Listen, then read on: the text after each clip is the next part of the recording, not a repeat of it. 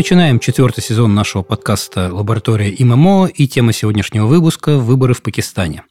В студии Алексей Куприянов, руководитель Центра Индокеанского региона ММО РАН, и Глеб Макаревич, специалист по Пакистану, сотрудник того же центра. Глеб Григорьевич, ну, собственно, первый очевидный вопрос. Каковы результаты пакистанских выборов и о чем они нам говорят? – да, во-первых, хотел бы поздороваться с коллегами, с аудиторией. Большое спасибо за приглашение, за организацию подкаста. Эм, о чем нам говорят результаты выборов в Пакистане? Во-первых, э, то, что мне кажется самым важным и самым интересным, мы, наконец, увидели, что у Имрана Хана, бывшего премьер-министра Пакистана, бывшего лидера партии Движения за справедливость и главной суперзвезды пакистанской оппозиции на нынешний день, э, действительно есть очень большая поддержка среди широких масс. И это, как я понимаю, стало неожиданностью, да, потому что или нет? То есть с чем подошли политические силы к голосованию? С одной стороны, это не стало неожиданностью, потому что все прошлые два года мы видели поддержку Имрана. И мы видели, что люди готовы за него выходить, мы видели эм, соц... результаты соцопросов и так далее. Но выборы стали первой, скажем так, очевидной лакмусовой бумажкой, что эта поддержка есть, и при определенном давлении на партию и на самого лидера люди все равно готовы идти за него голосовать. Именно поэтому это не было неожиданным. Неожиданным все-таки стало то, э, что все меры, которые были предприняты элитами Пакистана, в первую очередь военными элитами и гражданскими, которые с ними солидаризировались последние полтора года, не смогли людей от этого голосования отвлечь. А насколько серьезными были эти меры? Потому что, насколько я помню, там речь шла и о том, что Имран Хана, в общем, посадили, будем говорить так, и партию ну, не запретили, конечно, но барьеры были очень серьезные. Какие? Ну, меры действительно очень серьезные. Мы видели определенное недовольство партии и Имраном Ханом уже вот на протяжении двух лет практически, то есть после апреля 22 года, после отстранения от власти, давление оказывалось. Э, самый вот пик э, противостояния, после которого э, вопрос с движением за справедливость закрыли, стал май 2023 года. После того, как Имрана Хана арестовали, и протестующие вышли на демонстрации, переросшие в погромы, Э, в погромах, э, во время погромов люди врывались в штаб-квартиры вооруженных сил, э, в дома командующих пакистанскими подразделениями. В общем, веселились не на шутку. И пакистанская правящая элита решила, что с этим надо заканчивать. Погромщики были объявлены террористами. Это подразумевает интересную правовую коллизию, потому что на террористов судят военные суды с 2014 года. И обвинение в терроризме – это ну, самое страшное, наверное, клеймо, которое может оказаться на партии. Э, в итоге партия оказалась фактически разгромлена потому что многие не захотели давать показания в военном суде. Часть из э, политического руководства партии Имрана Хана основала новые движения, часть просто вышла из партии, но а верные сторонники, скажем так, подвергались гонениям, обыскам, репрессиям и так далее. Все стало еще сложнее после того, как э, у партии отобрали ее партийную символику. Это клюшка для крикета, это подразумевало, что избиратель должен будет прямо-таки искать независимых кандидатов от партии Движения справедливости, чтобы, их, чтобы за них проголосовать. Я просто напомню то, что в Пакистане голосование, так же, как и в Индии, происходит по мажоритарным округам, mm-hmm. не по партийным спискам. И в результате, в общем, каждый раз в каждом центре борются конкретные люди, которых поддерживают просто те или иные партии. Ну да, то есть э, депутаты избираются, но в первую очередь их избиратель должен знать в лицо и ассоциировать с какой-то партией. Это по-своему интересно, это приводит к неожиданным результатам. Там бывает, что между кандидатами не очень большая разница, а победитель избирает все. В условиях, когда выборы могут быть фальсифицированы, это вызывает возмущение, неодобрение и вообще нехорошие разговоры э, в разной среде. Вот. Собственно, очень много было сделано для того, чтобы выбить Имрана Хана с поля, грубо говоря, но все равно люди пришли и проголосовали. В итоге на данный момент у нас есть такой расклад. 93 мандата, которые разыгрывались во время выборов, оказались в руках э, независимых кандидатов, поддержанных движением за справедливость. Угу. На втором месте идет Пакистанская мусульманская лига Наваза Шарифа. У них 75 мандатов. На третьем месте Пакистанская народная партия Беловала Бхута Зардари. И Асифа Али Зардари. Не будем о нем забывать, конечно же. В этой ситуации интересно... А у них сколько мандатов, прошу прощения? 54. Угу. 54 мандата у ПНП. То есть у них, по сути, оказалось, учитывая, что блокировка партии Имрана и партии шарифов невозможна, получилось, что, по сути, у клана Бхута оказалась в руках та самая золотая акция, да, которая позволит, как, кому они ее принесут, тот и сможет сформировать правительство. Да, если смотреть на цифры, то получается так. Но неформальное отношение э, среди так называемых системных партий ныне все-таки, мне кажется, выстраивается по-другому. Угу. Э, и ПНП себя почувствовали обязанными. Ну, у них не было другого выхода, кроме как кооперироваться с ПМЛН. Сейчас э, переговоры уже закончились. Мы можем с большей уверенностью сказать, как будет выглядеть следующее правительство без конкретных портфелей, но мы знаем, кто его поведет. Это будет сейчас уже известно Шахбаз Шариф, что стало неожиданностью буквально вчера. Вот за день до записи подкаста стало неожиданностью для наблюдателей, потому что всю кампанию эксперты и эксперты, СМИ, гражданское общество Пакистана в широком смысле слова, пакистанский политикум ожидали возвращения Наваза Шарифа и предполагали, что он в четвертый раз будет избран премьер-министром страны. Э, но сейчас мы видим, что это оказалось не так, и можно поспекулировать, почему.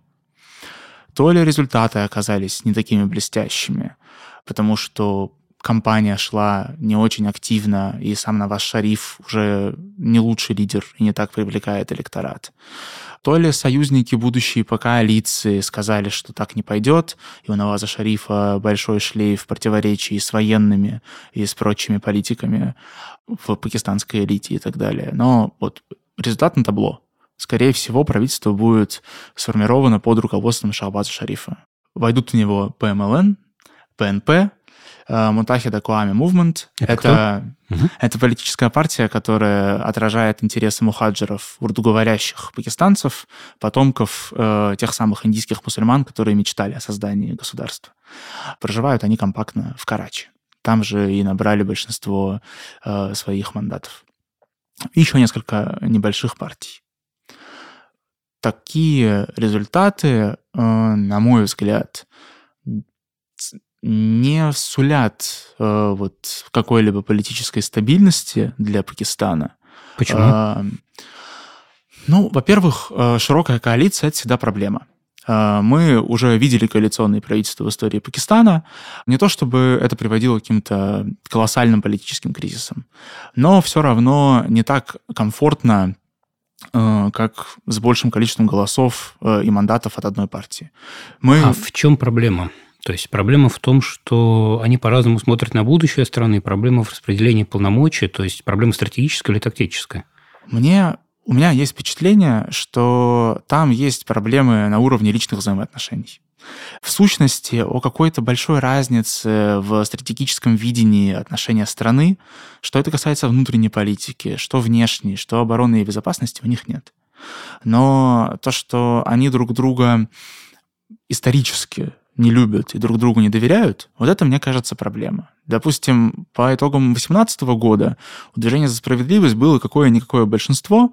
Их, конечно, им пришлось привлекать к себе других э, политических игроков, чтобы в итоге сформировать правительство. Но 116 мандатов – это лучше, чем 75 плюс 54.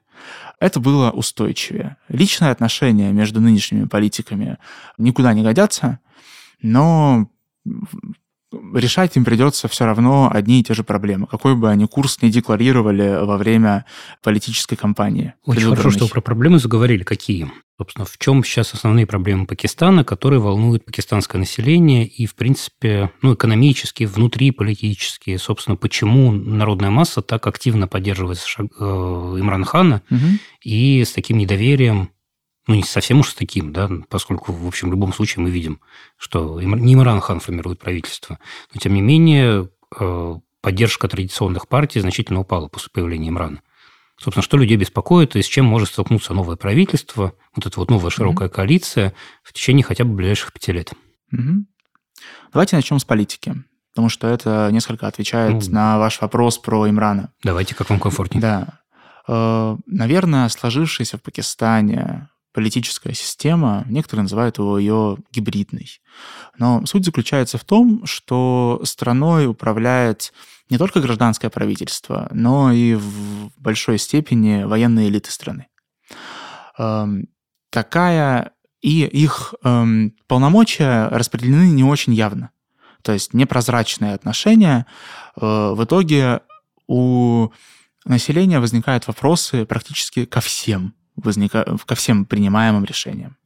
Имран Хан выступал с популистскими, антикоррупционными и до какой-то степени антисистемными лозунгами и в 2018 году, а вот после 22 а, еще больше. Но давайте отметим, что в 2018 году он тоже выступал с яркими лозунгами, пользуясь поддержкой военных. Это, это важный момент, и разругался он с ними только году к 21-му, 22-му мы это увидели. А почему разругался? Есть разные на этот счет версии. Э, кто-то считает, что конфликт начался по поводу афганской политики Пакистана и назначения на должность директора межвидовой, э, межведомственной военной разведки. Э, кто-то считает, что Э, главным триггером все-таки являлся визит Имрана Хана в Россию 23-24 февраля 2022 года.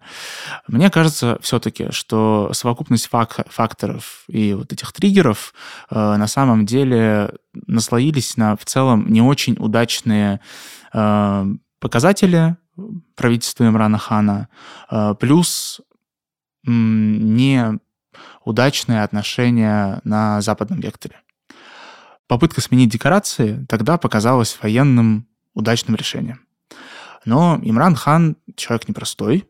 Он продолжил гнуть свою линию, радикализировался и стал в открытую обвинять и коррупционные кланы э, шарифов, и Бута Зардария, и военных в политическом интриганстве, что людям, похоже, нравится. Э, людям нравится, что нашли виноватых, чьи подковерные решения э, вот, мешают стране развиваться. Это политическая проблема. Она никуда не делась. И коалиционному правительству придется как-то людям доказывать, что они принимают решения понятные, в интересах народа, и будет от них польза. Убедить население в этом будет сложно, потому что проблемы перед страной стоят в первую очередь экономические. И эти проблемы включают в себя бюджет, э, вообще распределение расходов, инфляцию, внешний долг. Ну вот внешний долг, допустим, населения в основном ну, не касается, да? Но инфляция касается еще как. И субсидирование критических отраслей касается еще как.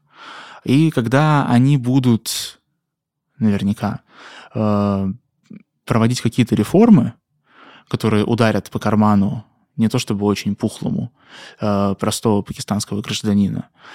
Э, гражданину это не понравится, и он тут же вспомнит про политический аспект, а кем и как эти решения принимаются, что сулит, конечно, непростую обстановку для следующего правительства. Угу. И популярность Имрана Хана как такого короля под горой, э, который никто уже не вспоминает, какие были успехи у его правительства на самом деле. Но то, что он несет знамя антисистемных лозунгов э, и не, не обещает отобрать субсидирование на электроэнергию, э, уже придает ему достаточно ореол такой спасительности. Ну да, в том, что быть популистским политиком есть свои плюсы. Ну, а вы упомянули про западное направление. То есть, да, при Имране ну, не сказать, что оно провисло, конечно, но проблемы были. Что будет у нового правительства? Потому что ну, Пакистан так или иначе вынужден балансировать между крупными центрами силы, между Штатами, своим mm-hmm. привычным союзником, Китаем, своим вторым мощным союзником, а, странами залива, да, с которыми у Пакистана долгие тесные отношения. Что будет сейчас? Как будет поддерживаться этот баланс? И а, как, главное, еще Пакистан будет вести себя в отношении со своими друг... двумя крупнейшими соседями. Mm-hmm. Я не говорю сейчас про Иран, там ирано-пакистанские отношения достаточно стабильные традиционно. А что будет с Индией? Потому что, в общем, в Индии тоже выборы на носу. И как будут развиваться дальше отношения при новом правительстве с тем, кто придет к власти в итогам, по итогам выборов в апреле-мае. Вот. И как будут развиваться пакистанские отношения с Афганистаном, потому что, в принципе, Пакистан традиционно рассматривает Афганистан как свой стратегический тыл. И этот стратегический тыл, судя по всему, в последние месяцы начинает, ну, не трещать, но потрескивать вообще, честно говоря. Угу. Давайте начнем от простого к сложному. Самое простое – это китайское направление. Э, там никаких изменений в целом вообще не ожидается. От слова совсем. Это не интересует Исламабад, какие-то изменения. Его очень интересует интенсификация связи с КНР. Эм, но это зависит от инициатив Пекина. Э, китайцы, у меня есть такое ощущение, дай бог, чтобы я был неправ, от пакистанцев немножко уже подустали. И вливать туда свои усилия и инвестиции, как они делали это 10 лет назад, им не очень хочется. Поэтому пакистанцам в первую очередь придется как-то перепридумать даже тот же китайско-пакистанский экономический коридор, э, чтобы на китайском направлении достичь успехов. Но ситуация там будет стабильная. Второй сюжет – это залив.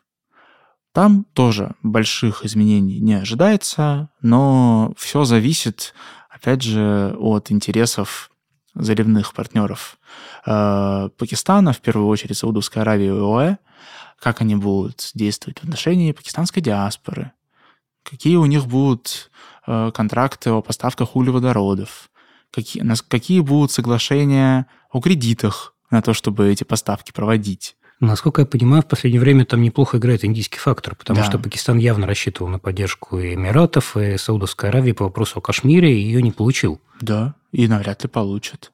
А, Пакистан играет на кашмирской проблеме, он играет израильско-палестинской э, проблеме, пытается их скрестить, но у Саудовской Аравии и ОАЭ есть свои интересы в отношениях с Индией, и Пакистану, похоже, в следующее десятилетие придется довольствоваться ролью традиционного партнера да, давайте закавычим это словосочетание, э, но лавры первого партнера в Южной Азии ему, похоже, больше не достанутся. Но, тем не менее, какого-то кризиса в отношениях я не ожидаю. Ожидаю долгих, сложных для пакистанцев переговоров mm-hmm. о том, как эти связи будут дальше выстраиваться. Так, а с американцами что?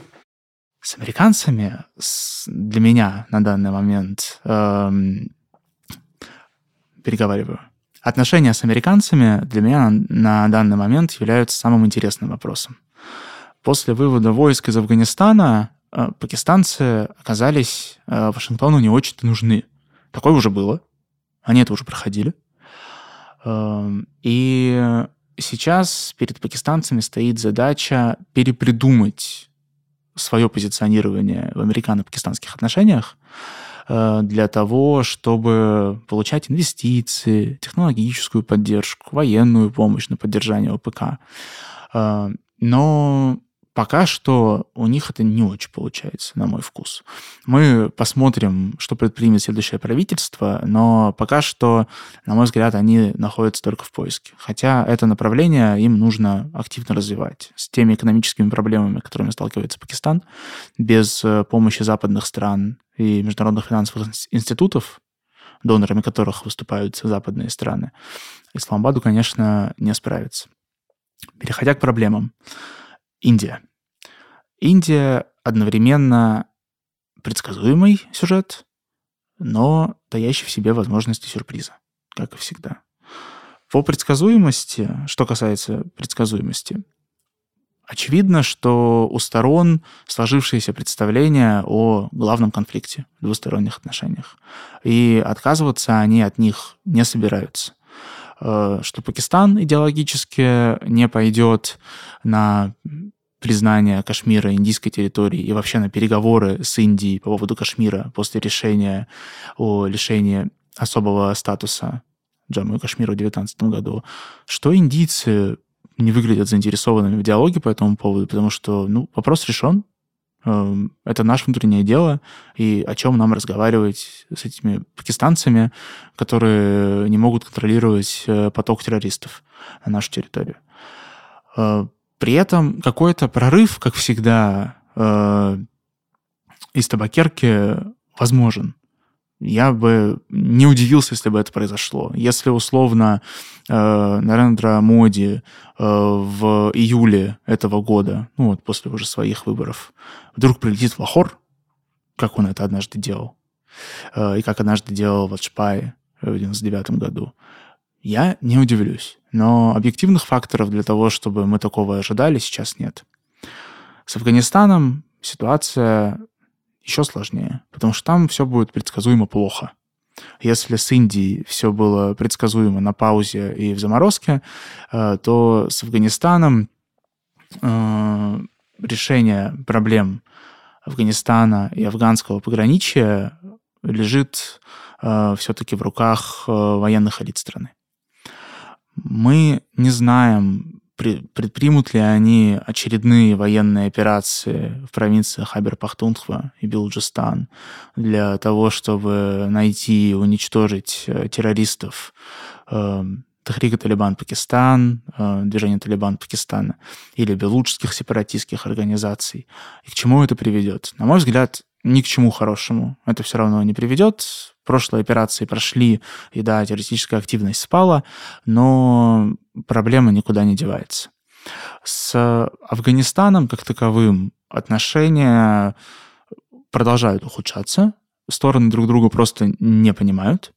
То есть э, пакистанцы пытаются повлиять на талибов, чтобы те провели ряд реформ в стране, перестали атаковать э, пограничие с Пакистаном, ну и вообще были какими-то договороспособными контрагентами, получают от этого они, видимо, ничего. Ну, а логику талибов мне до конца понять сложно, но, э, видимо, они понимают, что Пакистан не знает, как с ними совладать, э, поэтому чувствует себя в сильной позиции.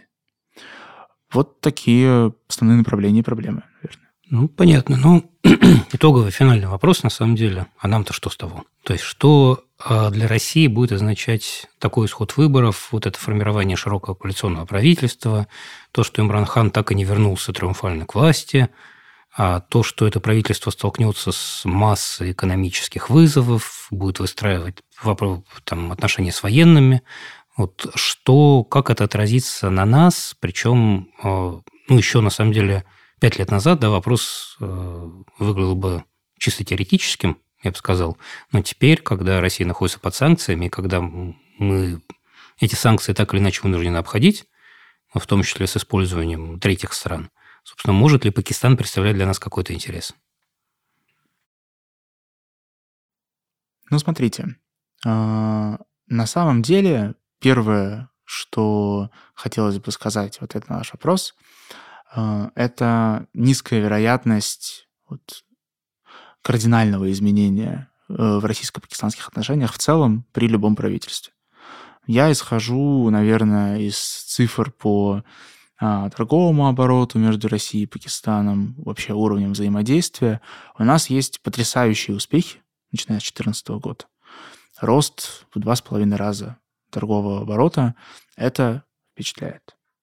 С другой стороны, если мы посмотрим на товарную номенклатуру, то это не так впечатляет, потому что там в основном текстиль, готовая одежда, э, овощи, фрукты, ну, в общем, с российской стороны минеральное сырье и так далее. Все это все равно не превышает миллиарда долларов. В этом году нам торжественно обещали, что мы за эту цифру перевалим. Но, ну, посмотрим. Но с Бангладеш мы давно переварили за миллиард долларов. И, э, э, скажем так, столько надежд почему-то с Бангладеш не связывается. А может быть, зря. Вот. А с Пакистаном, э, на мой взгляд, мало что может кардинально измениться из-за действительно низкой экономической э, взаимосвязанности между странами. У правительств Пакистана в целом к России примерно одинаковое отношение. То есть если мы ожидаем, э, что при шарифах что-то испортится, я бы не стал, потому что вот при прошлой итерации шарифов, наоборот, все пошло в гору. И у нас принято, скажем так, Имрана Хана э, поддерживать, любить э, и ждать его возвращения, потому что его сняли под предлогом там, конфликта с Западом из-за визита в Россию. Но в целом у него тоже была последовательная политика в отношении России, и он э, каких-то очень больших прорывов, на мой вкус, не добился.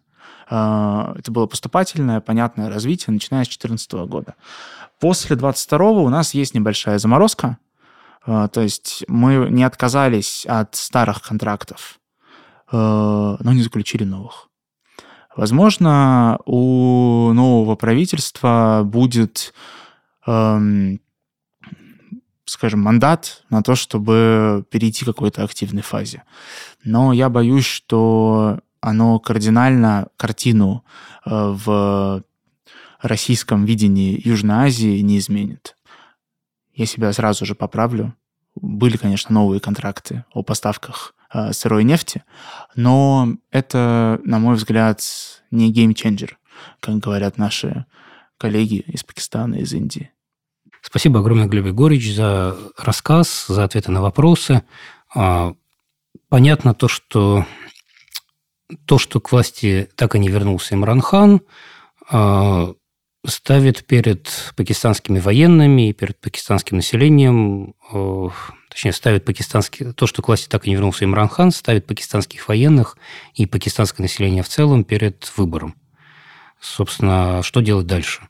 Потому что есть большие сомнения, что новое правительство, новая широкая коалиция сумеет э, быстро и результативно ответить на те экономические вызовы, которые стоят перед Пакистаном. Это означает, что, скорее всего, вновь будет расти народное недовольство, и с очень большой долей вероятности будет расти и дальше популярность Имранхана.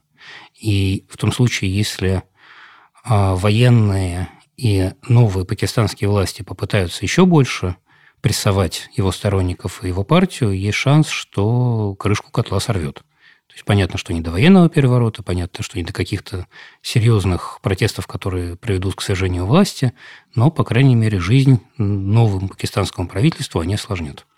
Все, ну, на этой не совсем безоблачной ноте мы заканчиваем. Спасибо.